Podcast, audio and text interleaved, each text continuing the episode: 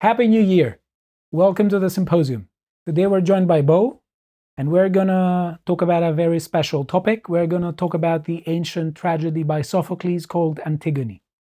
Now, we did Oedipus Rex on Symposium 44, and I saw on the comics, comments, I think uh, Texas Gal told us to do Antigone, Hmm. and it was sort of the natural progress. We would, Hmm. I think we would do it if it went well, and I think it did well.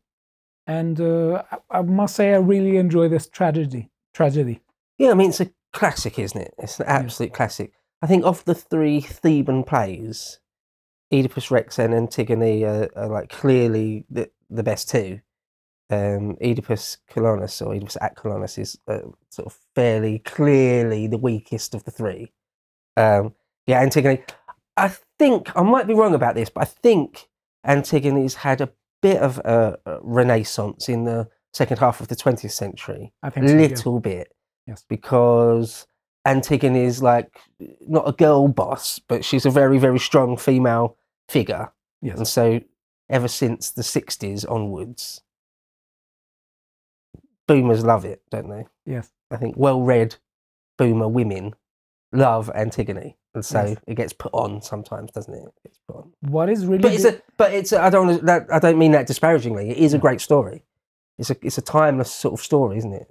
what I really great. like about it is that I think it destroys the narrative that the ancient Western civilization was entirely misogynistic, that Right, yeah. contemporary feminists try to uh, ram everyone with. Yeah. And it just doesn't seem to be the case. Oh, right. Sophocles clearly, if he's a partial to someone, he's partial to Antigone in this case. Yeah. He is definitely not partial to Creon. No, And these are the two main characters whose uh, viewpoints clash. Right. So one thing I suppose we need to mention or to talk about the, the context of it, of the Yes. three Theban plays. Yes. Um, there's sort of a chronology through through the three plays. Yeah. But they weren't written in that order. Right. So the events of Antigone come last, right? Is that right? Yes, they do. But it was written first, is that right? I think it was staged around 441 BC Right. and it was received uh, very positively. And uh, many people say that Sophocles was a general, Yeah, and I think it was, was yeah. voted a general, I think in 441, somewhere there. And uh, along with Pericles and some other Athenian generals, were uh, entrusted with putting down the um, revolt of the Samians, I think, people from Samos. And a lot of people say that um, Sophocles' reputation was kind of based on that play. Hmm. But what we need to say is that, He became very famous in his own lifetime. yes, Right. Yeah. I think he wrote somewhere around 120 plays, and only a very few, we know of very few of them, Hmm, and I think hmm, only seven survive, hmm. Something like right, that. Yeah. something like that. Now, what is interesting to note is that he is not creating it out of thin air. He is not creating that story out of nowhere. He is taking it from ancient mythology. Mm. And there was a, a Theban chapter, let's say, in ancient mythology. I think the legendary king of Thebes was and founder was Cadmus, but that was that, that's a that would take us to a tangent. And um, there is the the myth of Oedipus, Hmm. and people who watched the play already knew the myth. Mhm. And Antigone was the daughter of Oedipus, one of his two daughters. So what happened was that Oedipus, you can definitely freshen your memory or check Symposium 44 for Oedipus Rex. That Oedipus was a tragic figure who was king of Thebes, who you could say out of no fault of his own. That's debatable, but Hmm. in a way, his fate was such that he ended up doing something that he tried to avoid doing. Hmm. He basically slept with his mother Hmm. and he And killed his father. and killed his father. Yeah. So, out of his marriage with Queen Jocasta, he had four children Eteocles, Polynikis, Antigone, and Ismene. Two boys, two girls. Two boys, two girls. Now, what happened was that the two boys, after, after Oedipus left uh, Thebes, when he realized what he did, and he blinded himself, and his mother and wife um, strangled herself. hmm He sort of roamed in the wilderness and left. And Antigone was with him all along, and especially in Oedipus at Colonus, that chronologically is in the middle. Antigone is always at the side of her father, and uh, she supports him until his very end, which is at Colonus. But the two brothers were having a row, were having sort of a quarrel for the um, for who was going to be king of Thebes. Eteocles was uh, the person who sided with the Thebans and Creon at the time, and Polynices was siding with those in Argos. And uh, what happened was that there was a large battle with, uh, I think, seven generals from each side. Polynices was coming uh, with uh, the armies of Argos to lay siege to Thebes, and uh, Eteocles was um, leading the Thebans against Polynices.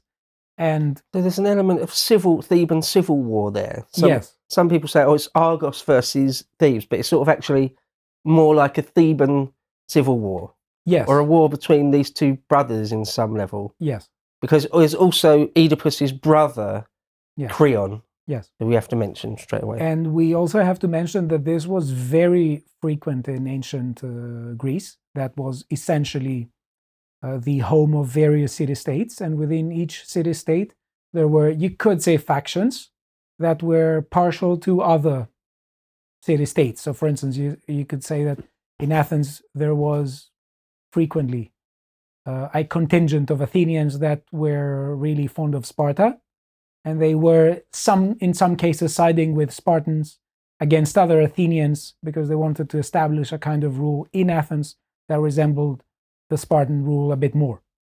So this is very frequent in ancient Greece, Hmm. unfortunately. Hmm.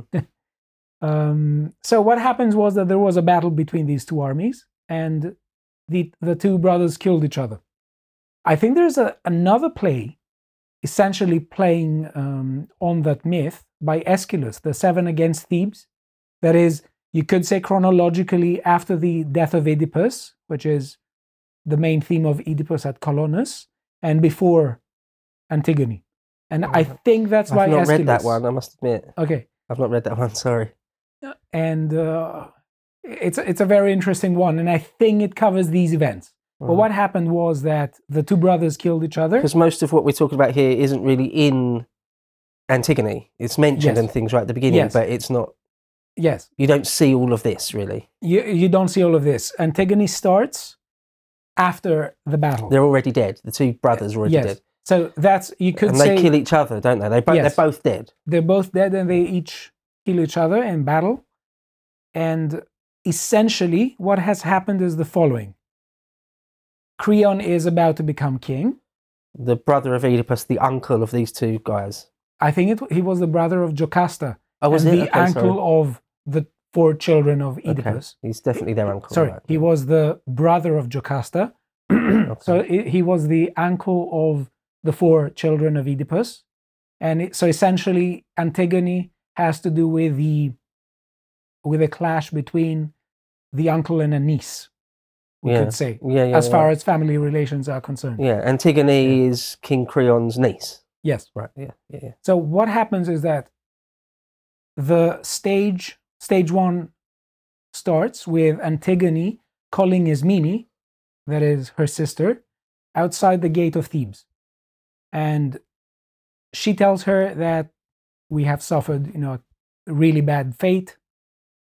All sorts of bad things have happened to us. For some reason, we are sort of uh, cursed as a family, and uh, Creon is about to tell people that anyone who will bury Polynices, The sort of Polynices, rebel. sorry, I find it a bit weird. I think it's Polynices. I Actually, mean, you, uh, eh, whatever you say is the correct answer. You're Greek I speaking. th- I'll, I'll use the uh, the Greek is Polynikes, but we, uh, you also call it Polynices. So for, for the audience's sake, I'll call it Polynices. okay. Okay. So what happens is that Antigone says that Creon is about to punish anyone who will give proper proper burial to Polynices. who was sort of the rebel one of these two brothers, Yes, right? because he sees him as a traitor. yeah, And Antigone thinks that this is essentially something that she cannot bear. And this is sort of tragic. And she she says that, you know, I, I can't bear this. I, I won't do it. I, I will go and bury my brother. And uh, she's trying to get Ismini to help her. Well, can we pause on that for a moment? Of course. uh, because that's sort of the the crux of the whole play in all sorts of ways. The Yeah. crux of the whole thing is is right there. That. Um, so you mentioned that she says that our family is cursed in some way. Well, yeah, if you think about it, the original, the original sin. It's not really the right expression. Yeah. But the original sin of Oedipus um, attempting to avoid his fate of sleeping with his own mum and killing his father that's sort of the original sin, the original issue.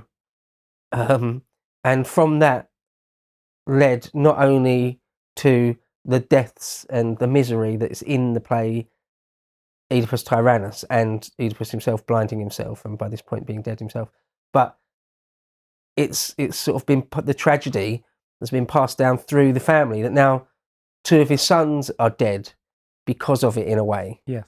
and uh, and the tragedy continues throughout this play as well. Um, so yeah, where the the uncle Creon, King Creon, sort of the main character, he's sort of almost more of a main character than Antigone in a way. I was saying to you just before we started, it, the play could be called Creon, Yes. it's sort of about Creon in all sorts of ways. Um, he says, as punishment for being a rebel or something, Yes. Or a, a traitor, I would a say. traitor, yeah. A traitor for Polynices and a Um, rebel for Antigone. so that his dead body should just be left out in the open. Yes. Carrion for, Yeah, for prey and Yeah.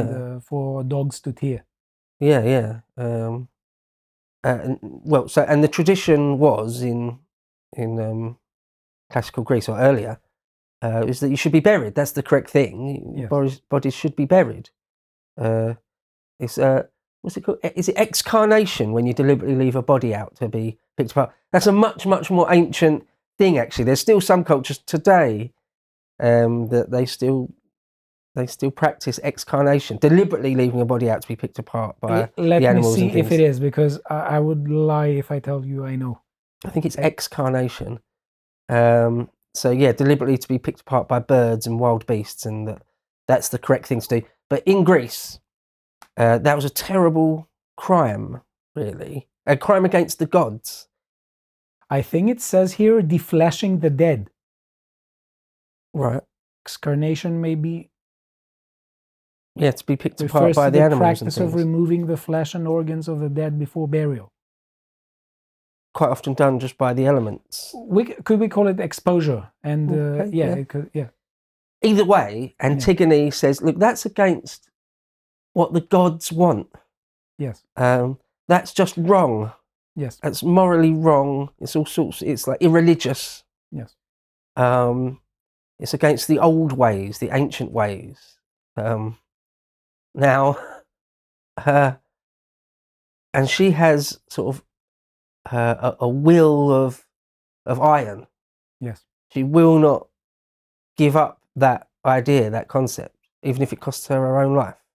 and she's kind of set that she is going to die and she says that i will suffer no great such fate as a death without glory Right. so in a sense it, for her it is not the question of whether she is going to live or die she has already decided that she will die and she wants to in a sense go go down in flames Yeah. It's a Is glorious way correct- to die for her. uh, is that the correct expression yeah. Yeah. yes she she wants to die a glorious death and also to honor her brother Mm. because she does seem to. There's an interesting. So there's something pers- we need to make clear. Sorry, sorry. Yeah.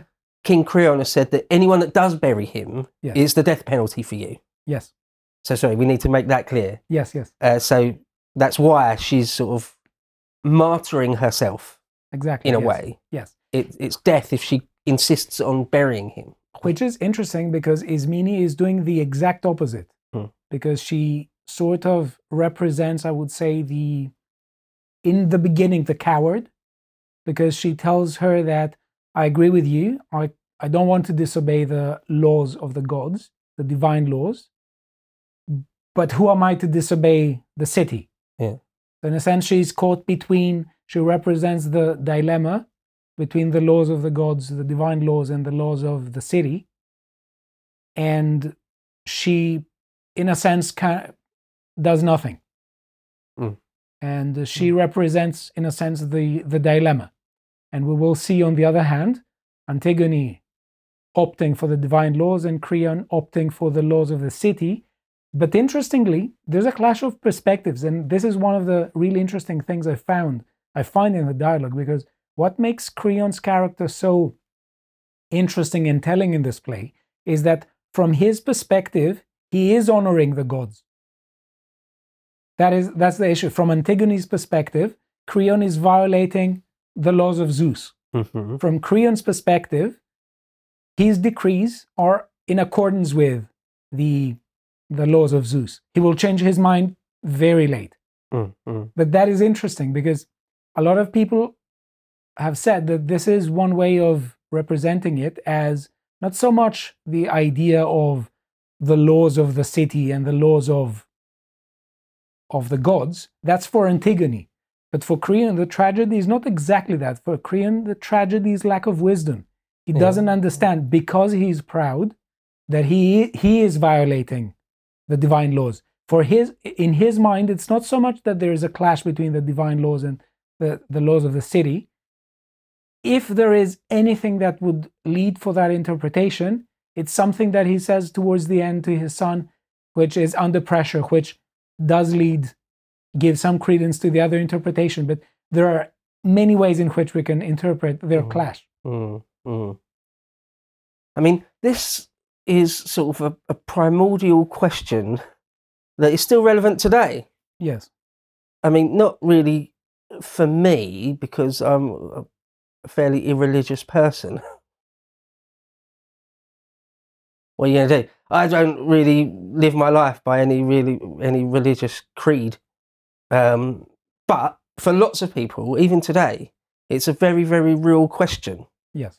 uh, for, for like billions of people in the Yes. world. It's like if the state I live in, the laws, the actual, you know, the secular laws of the country I live in, are at odds with my religious teachings. What am I supposed to do? You know, um, I will add something here because I think that um, I, I don't find it controversial. Some people do. I don't think it is controversial, but the kind of clash that we see in Antigone between the divine law and the secular law, or the law of the city state, that is essentially Creon's decree, doesn't have to be seen as a religious clash in all of its manifestations, because a lot of the time you could say that a lot of the laws there are people who are atheists, but they do have a sense of morals. And that kind of clash is interpreted by them as a clash between my moral conscience and what I'm ordered to do. Mm.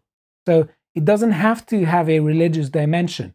That is why I think the play can appeal to people who are not necessarily religious mm, but have a strong moral conscience and they think that occasionally there can be a clash between the law and morality as they see it. yeah. I mean, in Antigone's case, it sort of expressly is, though, isn't it? I mean, um, you know, uh, she's well, she's not torn. Rather, she has. She's got no doubt in her mind whether to whether her first loyalty is to her sort of spiritual side or, Yes. or religious side, or whether it's to uh, sort of the secular state, the the laws of the land. Um, you know, and it can it can break both ways, as far as I can see. Is that sometimes the the the the law is sort of fairly clearly in the right, and the religious teachings are sort of out of date or even immoral. Yeah. and it can be, and of course, it can be the other way round. Yes. where your religion is is morally and just obviously correct, and the country you live in has got some crazy law that's barbaric. It can break both ways, right? Uh, it, it's it's sort of not. I think the main point, really, in Antigone for Antigone and Creon, is that she stands on her principle. That's the thing. It's not necessarily what the principle is, really. I, I think, anyway. I think that's the more important. She's very lesson. steadfast and Yeah. has moral conviction. Yes, that's sort of the the lesson I think that Sophocles wants to really um, to really emphasize more than anything else. Um, to the point where I'm prepared to die over it. Antigone, I'm prepared to die over this. Um, in, not only am I prepared to die over it, I'll be glad to. Uh, that would be a glorious death Yes. to stand up in the face of what I uh, I believe absolutely to be wrong. Yes. I'll happily die for that. Um, I was listening to um, uh, some Alexander Solzhenitsyn, some of the later Gulag archipelagos, and it's funny. I was listening to it just the other day, and it, it there was a one little bit that I'll mention that uh, made me think of Antigone. At one point, they're in the they- they're in the one of the special camps for the political prisoners in in Soviet Russia, late Stalinist era Russia, and they go on hunger strike after years and years of being treated like worse than animals in a way. They go on hunger strike and for until they can no longer bear it. Um, but one guy, one Polish guy, um, refuses when when they all sort of collectively break down and all sort of shuffle off to the mess hall again and start eating food. One Polish guy just lays on his bunk. Yeah. And uh, just rolls over, never gets up again, refuses to be broken. His will, he will not be broken. He will die rather than give in. And Solzhenitsyn says something like, if we all act, or if the majority of us were like that, then Stalinism would never have worked. You know, that one Polish guy Yes. uh, in that gulag, it was it was an Antigone. So I will I will die for this. I think this is brilliant and it definitely touches on the play, especially on the case of Ismini, because what she does and what she tries to do is tell her sister that don't you think that we've had enough death in the family? Let us prevent more death and uh, let us try to see sense. You're irrational, you're passionate. Antigone gets completely pissed off and she tells her that I don't, I don't want you to help me and uh, I don't want you to get any credit for the, what I'm about to do. And she she storms out. She disappears. So that's that's in a sense the first the opening act, the opening stage. But what is really important to emphasize is something that you said, but I want to highlight because it's really important about the character of Antigone. She's not just interested in burying Polynices with the proper rites. She's not just interested in honoring her brother in that sense. She also wants to say that. She doesn't want to hide that she did it. Because you Right. could say Yeah. that she could just go bury, bury Polynices and go back and act as if act, act as if she didn't. And uh, there would be no reason for Creon to to doubt her.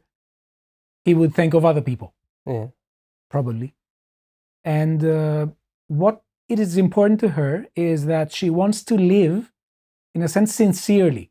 She Hmm. wants to live in Thebes as someone who did the right thing without hiding it. Mm.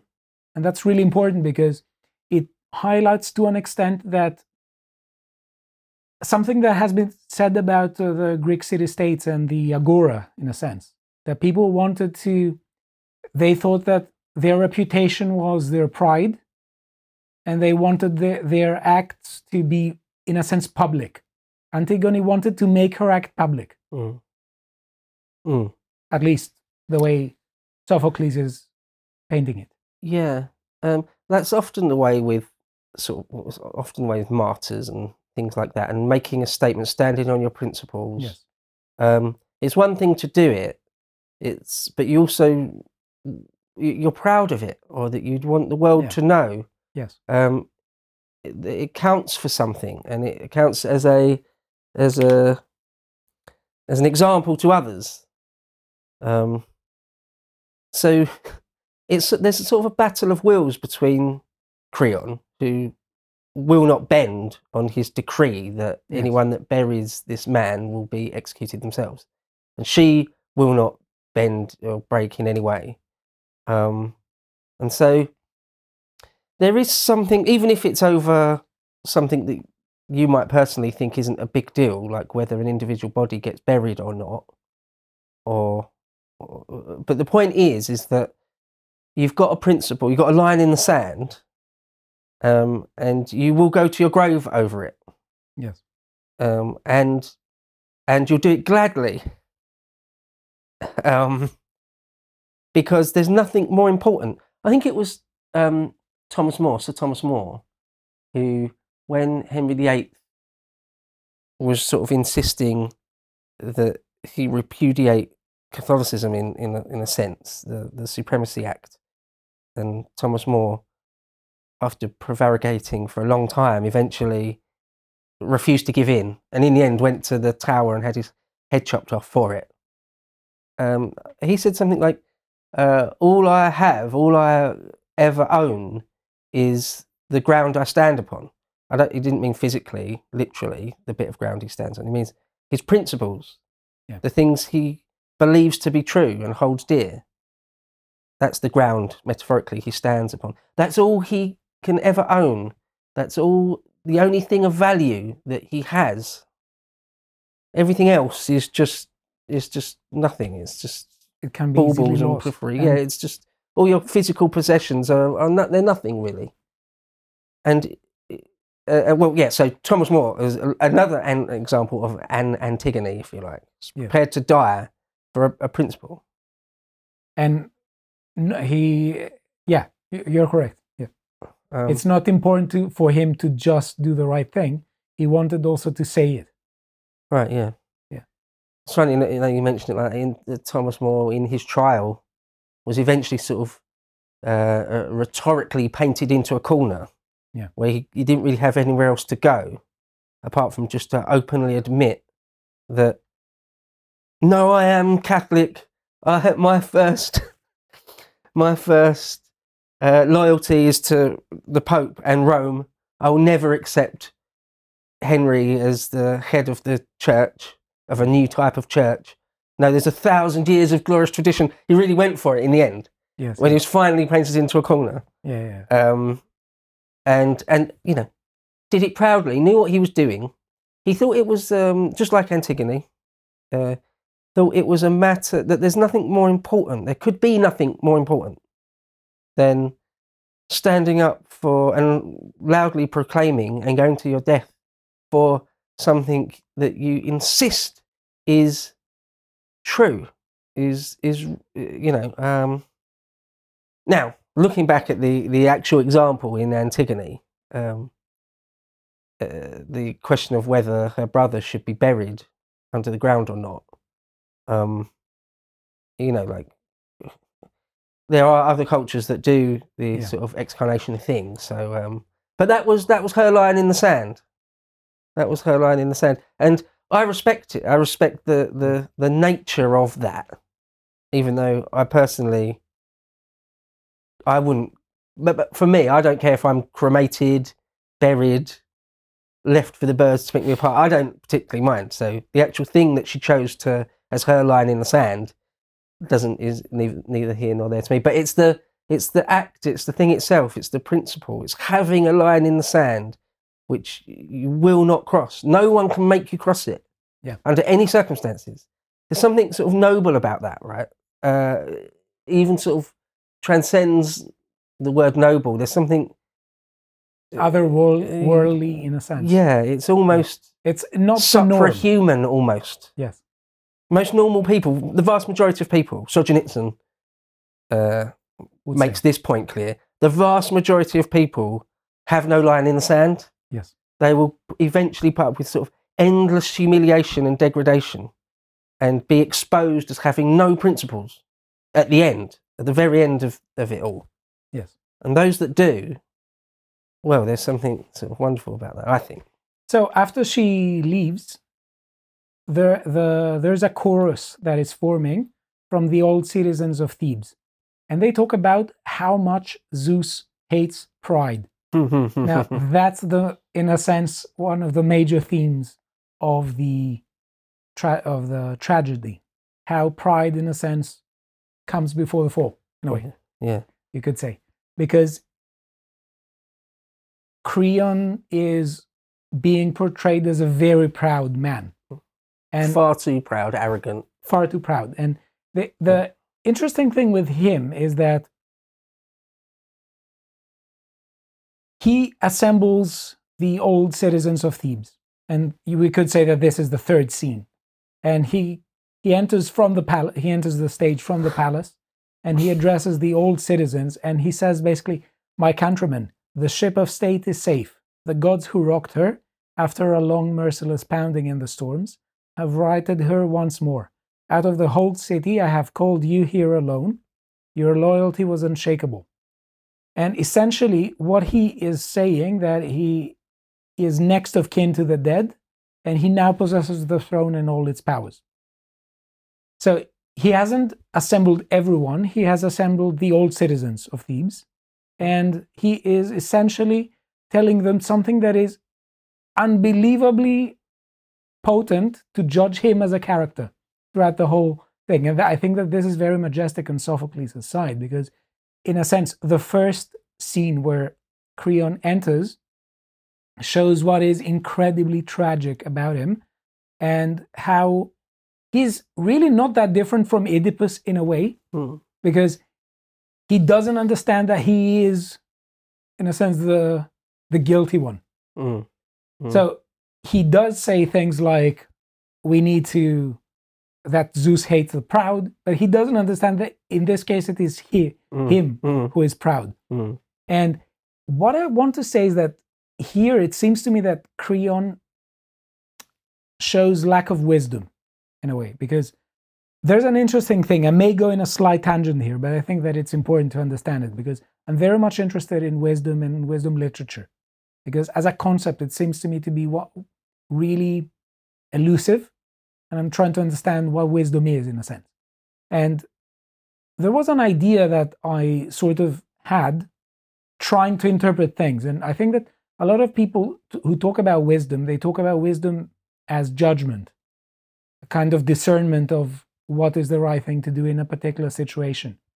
That's obviously more complex than that, but I'm just saying that one of the things that is interesting is that in such cases, we are called to translate a lot of things that we know in the abstract to the concrete circumstances we find ourselves in.